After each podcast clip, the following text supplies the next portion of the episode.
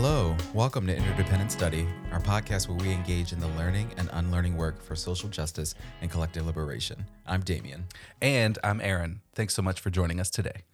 For those new to our podcast, Interdependent Study is meant to be a space and community for folks who believe in and want to do the work of social justice.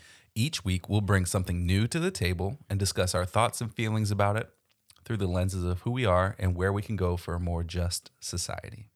We want Interdependent Study to be a space where we're always learning with one another. And Aaron is up this week. What are you bringing to the table? I am bringing Crip Camp, an Oscar nominated documentary, to the table. Uh, so, this documentary um, is about the beginnings of the disability rights movement in the United States. Uh, and it starts with um, a camp uh, for kids with disabilities in upstate New York called Camp Jened. Um, and they so they tell the story of the camp and what the camp meant to the campers um, and the staff and how the campers were able to um, just kind of be themselves there uh, in a lot of ways. Yep. Um, and then they follow the story of some of the campers and the staff, um, including Judy Heumann and uh, Jim LeBrecht, uh, as they continue their lives after being in the camp and go on to do um, activism and organizing work and all kinds of things that led to um, like the ADA and, and Yeah. different different things that have changed um, what disability rights look like in the United States. Yeah, they really all of their work really sort of changed the game in that respect. Uh, you know, I I really enjoyed this documentary. I I had not heard of it before you suggested it, um, and I I mean I guess I haven't really been paying attention to the offerings on Netflix lately, uh, but it was really heartfelt and informative and compelling, and so I'm definitely excited for us to talk about it today. Uh, and of course, my friends Barack and Michelle Obama are Yes, executive producers of it. Uh, they are my friends in my mind. Uh, and that obviously meant we had to watch this. Um, so I think one of the reasons why this documentary was so compelling to me was actually in something that happened very early on in it. It was a scene in like the very first few minutes where we see two campers at Camp Jened, which, as you mentioned, is the summer camp that's featured uh, in this documentary. And they're talking and participating in an interview of sorts with one another. And the one camper asked the other, Would you like to see handicapped people depicted as people? And the other camper replied, "Excuse me," and the the question itself is clearly a joke, right? Like it, you know, they that's of course what they want, and they were sort of laughing about it in the moment. But to me, that scene really set the stage for sort of the purpose and the goal of this documentary. I think it really set out to do two main things, in my opinion. One was to document and amplify the revolution and movement for equality that happened in this country uh, for and by folks with disabilities uh, from sort of the 1970s onward. And the other was to showcase really the lived experiences and the humanity of folks with disabilities in this country.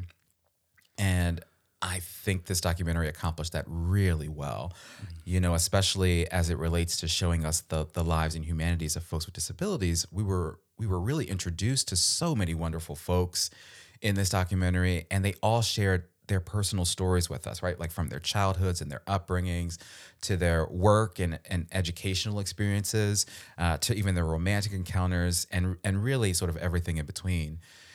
And we were also introduced to Camp Jened, and so many of the folks featured in the film went to Camp Jened, and, and it sort of, as you mentioned, really followed their story. Um, and and it showed us this documentary was so amazing in showing us how truly transformative that camp was to all, to all of them. And and you, you- when you're watching, you can sort of see how and why that's the case. Um, and so to me all of that was really powerful and is what made this documentary so so beautiful um, you know i truly believe that when we can be in touch with one another and hear each other's stories and see each other's humanity uh, that truly opens people's minds and hearts and can bring them to the work and the fight for for social justice and, and collective liberation Um, and so I, you know, I think that's the power of a documentary like this. Yeah. And so, you know, going back to that pseudo interview between those campers where the one camper asked, you know, would you like to see handicapped people depicted as people? You know, I think that really tells you what this documentary is all about. And, you know, similarly to some of the other documentaries that we've talked about here on the podcast, uh, you know, I just, I feel enriched by meeting the folks that were featured in this documentary and, and learning from their journeys and their stories. And, you know, I was reminded of and and really learned a lot about the fight for equality and, and justice for folks with disabilities in this country. So it was just, yeah, if you can't tell, I thought it was a fantastic documentary. Yeah, I think there are um, the stories that are here are things that I didn't know about. Some of the stories are things Yeah. I did just didn't know about um, because I've grown up in almost an exclusively post uh, ADA world, um, Americans with Disability Act um, world, and um, and it, you know that hasn't addressed everything at at all. There's still a lot of work to do. Um, but it's changed a lot about the world around us. So there's this moment early on in the film where someone said that the local public school wouldn't let them attend because they couldn't walk, um, and I, I audibly said what, um, and sort of like flipped out, and then I was like, oh, this this is the '60s. Yep. this 30, 20 something years before uh, the ADA was passed. So I guess they could just do that. Um, they could just say no. We the this isn't going to work out. Um, and so that was um, eye opening from the beginning, along with like the the story you shared about the interview uh, between the two campers. Yeah. Um, so I, that moment um, is one of the things that made me realize how how and why this film is so important to have. Um, and it's also giving us perspective on the history of this movement and why it was so important. Um, and um, you know, disability rights movement is history that we we don't learn. We're not Yes. taught. Yes. Um, it's ignored or, or you know pushed aside. Um, and so that's one of the things that I really loved about it is is learning about the the things that real people did um, to make the material experiences of people better. Um, and this film tells, I'm sure not the whole story, Right. but but a lot of the pieces of that story. Um, and so I really I really appreciated that part. Yeah, I, I didn't really sort of think about that, but you're right. We, that's something that, you know, sort of this movement is something we're not really taught about in schools. Yeah. Um, and it isn't something until maybe you, yeah, many of us aren't taught in schools, right? But I, you know, I think back to my sort of college experience and even now, sort of at the institution that I work at, right? Like there are courses in it, um, but that's sort of at the post secondary level. So yeah, I didn't think about that. So I appreciate that. Um, you know, sorry, one of the parts of the documentary that I really enjoyed was a scene that featured his name is Lionel J. Woodyard, and I'm sorry if I've mispronounced that, um, but he was one of the counselors at Camp Jened. And to, to give some context, Lionel is a black man from Alabama. And I would imagine that he was probably in his 20s, would you say, uh, when he worked at Camp Jened, sort of thinking about the images of him in the videos. Yeah, yeah, somewhere around there. Yeah. Um, and so in one of the scenes, Lionel is um, talking about his time at the camp and how he felt that there were so many connections and similarities between what it was like to be a black man growing up in the South and the experience of being a person with a disability in this country. He he talked about how he and the other counselors would take the campers on offsite excursions and all of the awful things that people would say to the campers and the ways that they would look and stare at the kids and you know sort of his reactions to that and he connected that to sort of this larger effort and labor that folks with disabilities have to do where they really had to be careful in navigating the obstacles of the world uh, but also the ignorant people of the world Yeah.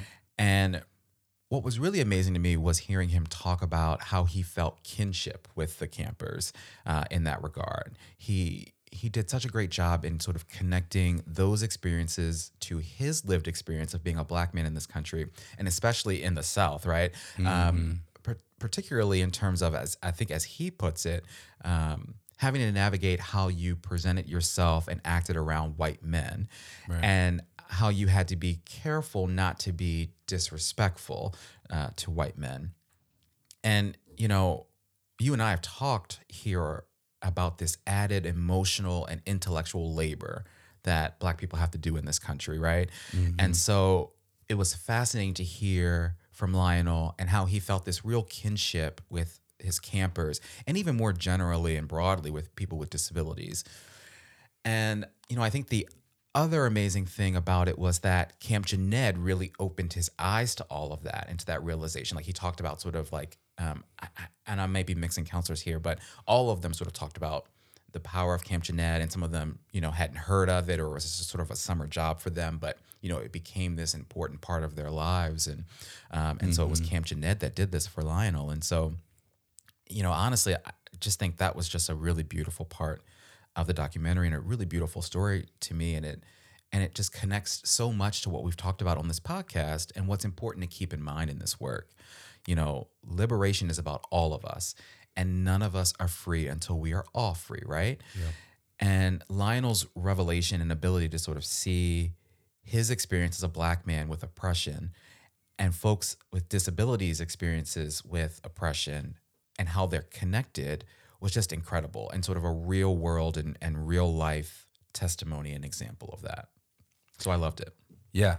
Um, yeah, that's collective liberation, right? Yeah. Like he's connecting his experiences with oppression with theirs and seeing how they're interconnected, as you said. Absolutely. Um, and I think, um, you know, he, the very different experiences and the very different ways that those things show up felt the same um, because he witnessed it uh, when taking the campers off site, right? Um, and I think so. Yes, all, all of that. I think one of the other things I thought about was the the way that later in the film, and we'll talk more about the sit-in in a minute, but the way that the um, uh, they talk about how important the camp was to them, like at the sit-in and at other like movement thing, like activist things later, um, was also super meaningful. Like they they they all just kind of knew um, the people who had been to the camp had formed a really close bond, and they were able to sort of bring more people into that bond to create these spaces for people to participate in that in that movement work, um, which is I think really a really cool way to see sort of learning translated um, yeah. and your experiences translate into other places um, so and build like sort of people building community in, in one place and then sort of internalizing how to do that and then recreating it in other places Right. um, so I thought that was another cool thing about the the the camp and what the camp meant to them. Um, and then the other piece of this that I thought was really powerful, and I mentioned this a little bit earlier, is the just seeing the kids get to be campers. They, they just got to be kids Yes. um, and do you know teenager stuff. Um, so they talked about how some of them had their first kisses and romantic experiences and get to uh, play sports or games that back home they wouldn't have been chosen for the team for right? Like and um yeah so and they mentioned that that they just get to be kids there. They don't have to um uh navigate like you know the dynamics of of what what their disability might be in the camp um, in the same way um, because the camp existed to make their experience like this full full-fledged camper experience. Um, and so you know and it was really moving to see how upset they were when they're leaving right, right like when camp they showed it i think uh, for a little bit in the in the film that um, just people upset having to leave camp um, at the end of the summer, um, which was also so like those those whole pieces of seeing seeing them get to be full fully like kids and Yes. teenagers and all that, and then how um, you could just see how much it meant to them because as they're leaving, they're just like really broken up about it. And Yeah. so I feel like that's powerful too, and something I think we can all sort of connect to in some ways. Right. Yeah. Like this powerful. So many f- folks have gone to summer camps and had summer experiences, right, like that. And so, and it is, it, it can be for so many of us like transformative. But yeah, there was something about this and the way that they documented it and showed it to us that was really powerful and beautiful. And and I I want to say it was Jim, but you know, you talked about sort of you know what it mean what it meant to them to leave and how upset they were. You know, one of them talked about sort of coming back home, Yeah. right, and sort of feeling isolated again and, and not having that same community. And it took them, you know, weeks to sort of readjust back to life post the camp. Um, and yeah, right. Like this idea of them just being able to be kids, right? And that's something that everyone should be able to experience. Yep. Um, yeah, absolutely. So you mentioned the 504 sit-in. I so I did, think we should talk about it. Um, you know, it was the 504 sit-in was such a major part of this documentary, and so I'm glad that they, uh, you know, um, included that in this. And and really, the 504 sit-in really speaks to the power of protest affecting real change, right? Mm-hmm. So, for some context, if you haven't checked out this documentary yet, the 504 sit in was this protest for disability rights that lasted about 25 days back in April of 1977.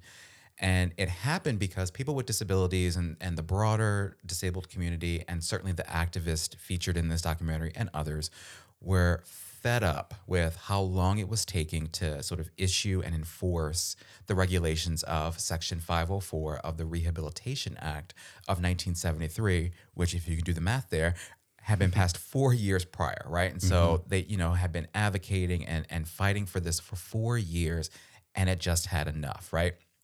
And so, what this documentary shows us is the sort of it shows us various demonstrations and sit-ins at uh, so many of the Department of Health, Education, and Welfare offices across the country. But this documentary specifically shows us and focuses on the one that took place in San Francisco, that was planned by Judy Heumann, who you referenced, um, along with some other great folks, Kitty Cone and Mary Jane Owen, um, which this one in San Francisco happened to be pretty much the most successful of the sit-ins um, and had over 150 people participate in it Yep. and they went through a lot, right? Um, the FBI turned off their phones to the building. Uh, the the building turned off turned off the hot water. You know, they had to figure out how to survive in the building in sort of creative ways, given their disabilities, around how to sleep and and take care of themselves. Um, and and certainly we see that this protest after 25 grueling days you know worked and and they won which is just amazing like it was such it was so incredible to see and and you know you just mentioned collective liberation i think there's so much we learn about their experience at the sit-in that connects to collective liberation right Yeah, there's so much external support in that protest. Yes. I, they had um, support from some individual, like city employees. Mm-hmm. Um, I think the mayor of San Francisco showed up to so show some support. Um, and then they also talked about a few different stories of um, different kind of entities in the Bay Area coming to help out. So Mm-hmm. um, there was uh, what they called a lesbian bar. Um, some employees from a lesbian bar showed up and helped people wash their hair because they hadn't Yeah. been able to do that. Um, so they, you know, went out and bought some some shampoo for people, and they just got to do that, which is, um, you know, they talk about how meaningful and helpful that was because they just didn't have to feel dirty, Right. right. Um, being there for so long and not having access to hot water and different things.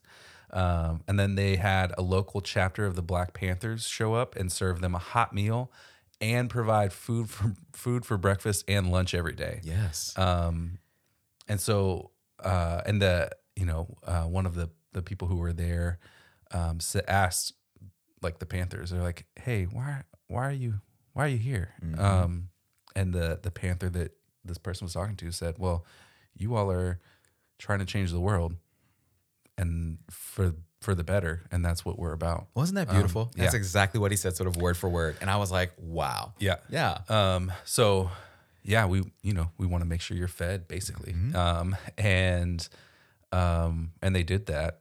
Um, so yeah, all this cross community support I thought was huge. yeah Um, and it shows how much this demonstration held meaning to people locally um, and nationally, whether that you were connected to like disability rights and the enforcement of Section 504 or not, um, it- you know, directly or indirectly or, however.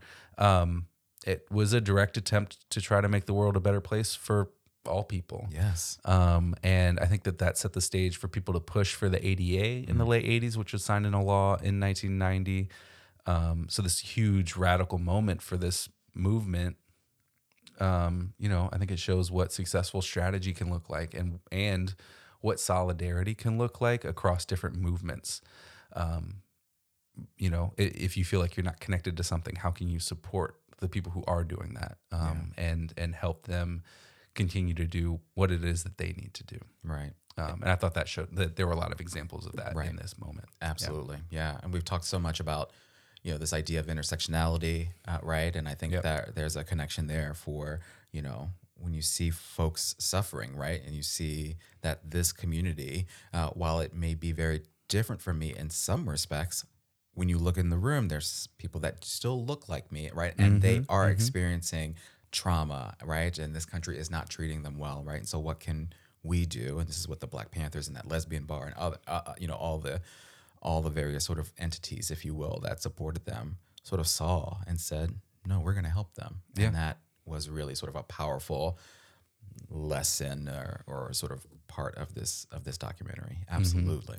And it was based on stuff that the the demonstrators, the protesters said that they needed to Yes. right. Like it wasn't just um, outside groups guessing. It was you know what do you need, and and them responding to that call for a need. Um, yeah. So speaking a little bit about strategy, which we talked about there with that that protest, um, let's shift into talking about application. Okay. Um, so I think this documentary shows us a lot about what radical activism can do. Yeah. Um, you know, I think there are lots of these kinds of lessons throughout history, um, including more recently some disability activists taking over Mitch McConnell's office in 2017. Uh-huh. I think seeing these activists shutting down a local federal office, a local for them federal office in San Francisco in the pursuit of enforcement of a non discrimination clause um, that had already been signed into law but wasn't being enforced. Um, it's an amazing blueprint for us moving forward.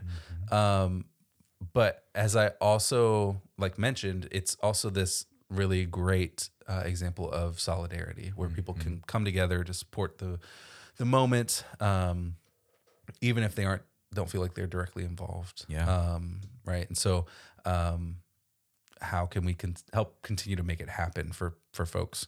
Um, right. The so the other piece of that I think is the organization and planning and support that went into it from uh, Judy Heumann and the other folks uh, involved. I think who are working with her. That's also amazing. Like just to have the continual presence. Like and they stayed there for 25 days and they didn't have access to the things that they normally had access to, like you know beds. Right. and some people had um, um, like helpers, like that they didn't have access to and weren't there with them. So there, there's all these extra layers of um, sort of, I guess, discomfort Mm-hmm. um, in the in the direct action there too. That um, like all of that and helping to organize and keep people's momentum going and motivation going um, for that, I think is um, like uh, amazing and a, and a really great blueprint for how we can continue to do stuff like this to push for changes. Yeah, absolutely. You know, it was yeah, it was fascinating. Some of the the folks that were at that sit-in, right? You mentioned, you know, many of them, some of them had helpers, right, who couldn't be there, right? And so it was also really inspiring to see how they sort of pitch in and help one another. It's like, what do you need? How can I help you? You know, how can I help you take care of yourself? Um, how can I take care of you? Um, but right, you also mentioned sort of the the sustained effort that it took, and it's particularly for the leaders, right? You know, I, you know, we, also sort of get to see the the resolution of this 504 sit-in, and and part of that is you know this sort of um, um, hearing, if you will, that takes place, and and you see Judy there, and she has got her demands right, and she is speaking for the the folks there and for the larger movement, and I, I I- don't know how she held it together as long as she did, right? But you know, um, you know, she stayed sort of resolute in um, what they were demanding, right, and what was important to her. And she, I think, she felt this tremendous pressure because she was the one saying, "Just one more day, give me one more day," right? to everybody there, yeah, to everybody Just there. keeping people going, yeah. right and so when you get that moment to sit at the table right and and sort of make those demands right you could see the pressure uh, that she was feeling and so that was another piece about this documentary that was um, really powerful and and i think speaks to sort of your point about um, what radical activism you know can do um, you know when i think about application i think there are a couple pieces that i want to highlight i think one is really the importance of understanding disability. And and by that I mean I think this documentary did a really wonderful job of of showcasing a diverse range of folks with various types of disabilities. And I think it's important that people are knowledgeable about the fact that folks experience and live with cognitive and developmental and physical and mental and sensory and and and and also invisible disabilities. Yep. You know, that was one of the points that a couple of the campers made um, when they were at Camp Jeanette and said that they were f- reflecting on their experiences and also what some of the um, disability activists had, had mentioned sort of in their work. Um, and so I think it's both important to sort of know and understand that and to keep that in the forefront of our minds and our and our work um, as we think about intersectionality um, you know as we've talked about here on the podcast and and as we work to make this a more just society for all of us Yeah. um, and I think relatedly, you know, a, a second piece of application of this documentary, and and I don't know, this may be more of a statement, but I'm I'm going with it, is the fact that we are all human beings. You know, I talked in the in our very first episode when we shared pieces of our own identity. Um, about the fact that ability and disability is an important dimension of diversity to me. You know, I, I've had and have very important people in my life with disabilities. And I also have friends and acquaintances and, and coworkers uh, with disabilities. And so it's always something that I'm thinking about and, and sort of conscious of in, in everyday life. And and I think maybe that's a big reason why I'm sort of compelled by documentaries like this one Yeah. because we get to see real people and we get to see their humanity and their stories. And I don't know, I think you'd have to be a robot or, or just heartless to some degree not to want our society to be a better place for all of us, for the people who are featured in documentaries like this, but generally just for all of us. Yeah, I think throughout this documentary, they did a pretty great job at showing the full humanity of folks who are there. Um, you know, from back in the camp, uh, as I mentioned, through to the end where they bring a few of the people back. Yeah. Um, you know, I'm guessing just a few years ago, back together at the site of Camp Jened, um, which is going undergoing some construction or something. But they were telling this larger story about the movement through like the lives of of these people and the and the camp. Yeah. Um, and um, so it wasn't. It it felt like a full portrait uh, in a lot of ways, which I don't think a you know it was a two hour less than two hour documentary. Right. Like it definitely wasn't that, but it it was it yeah it felt very much so like a a bigger picture, and we got to see people and see see and hear their stories, um, at least some of their stories. right? Um, all right, so let's talk about homework. One of the first things that comes to mind is actually, I think, building on what you were talking about of like Okay. trying to understand uh, disability. Um, and I think for me, that's doing some personal reflection because I think that we always have places where we can continue to unpack um, attitudes and assumptions and biases that we might have in us. Yes. Uh, but particularly when when we think about people with disabilities. Um, so I think if if you know, I think we all have to do this work um, and think about you know what are the physical disabilities, chronic illnesses, intellectual disabilities. What are my sort of biases or assumptions about what those things mean? Yeah. um, and you know that's not an, uh, an exhaustive list, Right. Right.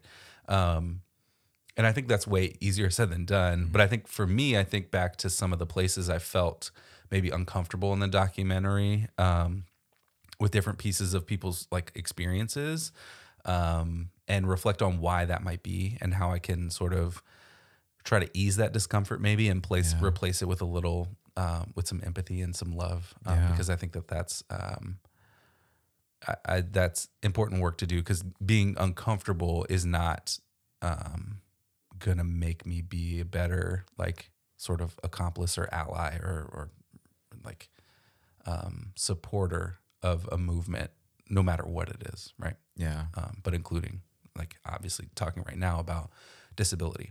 Right. I appreciate that because I think there were, and I didn't sort of think about this. I know I sort of mentioned that in application, but the sort of um, that personal homework and piece around what we can do to unpack some of the biases that we have, and and and I, I especially appreciate that you name that you had moments where you felt uncomfortable because you know if I if I am going to be transparent and honest, I I did too, um, right? And and even as I just said to uh, you that. Um, you know, this sort of dimension of diversity is something that I've always thought about and been conscious of and, and is important to me. It doesn't mean that I'm void of of Right. those biases, right? And so I I definitely appreciate that. Yeah. Um, I think for me, Judy Heumann is a superhero. Uh, you know, it was incredible to to learn so much about her in this documentary and the major role that she played uh, as a disability right, rights activist. You know, I was certainly aware of her, but not sort of aware of the breadth and depth of her activism and her impact. Um, but in this documentary, we got to see so much of the incredible work she did and the role she played in the in the 504 sit-in and we got to see her work with the Center for Independent Living in California. Um, we learned about um, her great work um, that she did to found the Disabled in Action organization, which uh, focuses on securing the protection of people with disabilities under the civil rights laws, um, and does that sort of through political protest.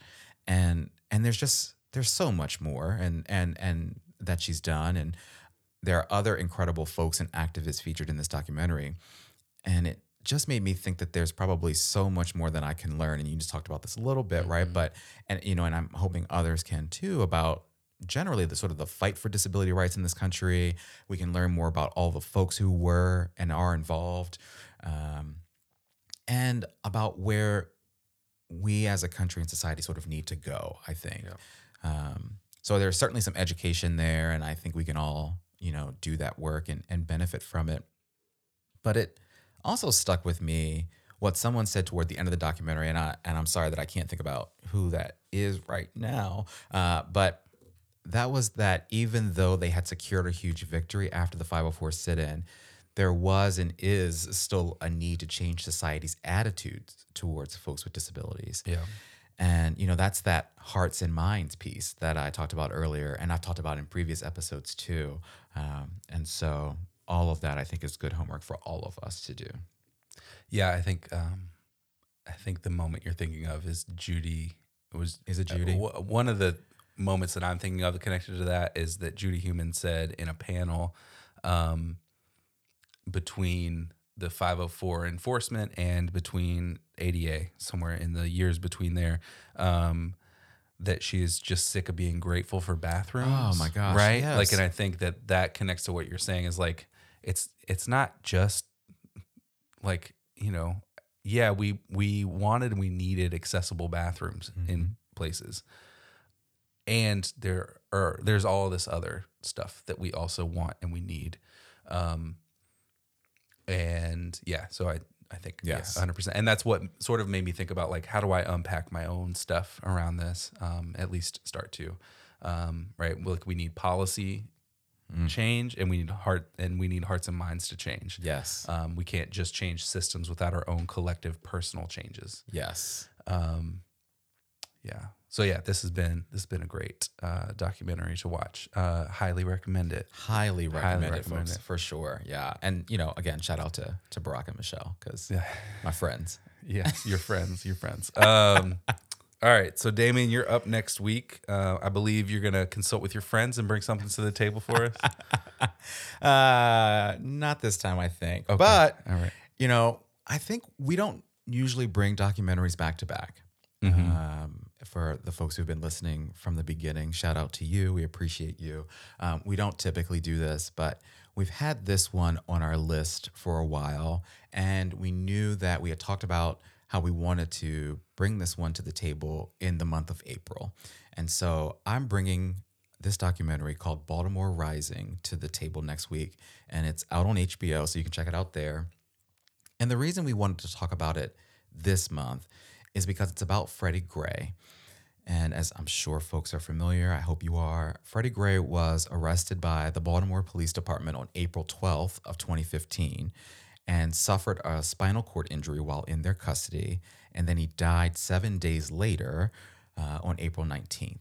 And so, you know, this documentary follows activists and Baltimore police officers and community leaders in the wake of his death uh, in police custody and sort of showcases us, uh, shows us, I should say, um, much of the sort of activism and the work and the the uprising and everything that happened as a result um, of, of Freddie's death uh, by Baltimore police officers. And um, I think this episode is actually going to sort of air in between that, uh, in between those dates that I mentioned. And so um, I saw it on our list. Uh, and I remembered we wanted to talk about it in April, and it's important to us. And um, it's I, I, this documentary actually came out back in 2017, uh, but neither of us have watched it. Um, and so we are excited to to watch it and, and talk about it here on the show next week. Yeah, I'm really looking forward to that conversation about the uprisings because I remember them. Remember Yeah. them. So, um, yeah. So we want to thank you for joining us and listening to Interdependent Study. You know uh, what I'm going to ask you to do here, but in case you forgot, uh, please subscribe, leave a rating and review, uh, share our podcast, and of course, follow us on social media. Absolutely. Thank you so very much for listening to Interdependent Study. And remember, it's not about us, but it is about us. We'll talk to you next week.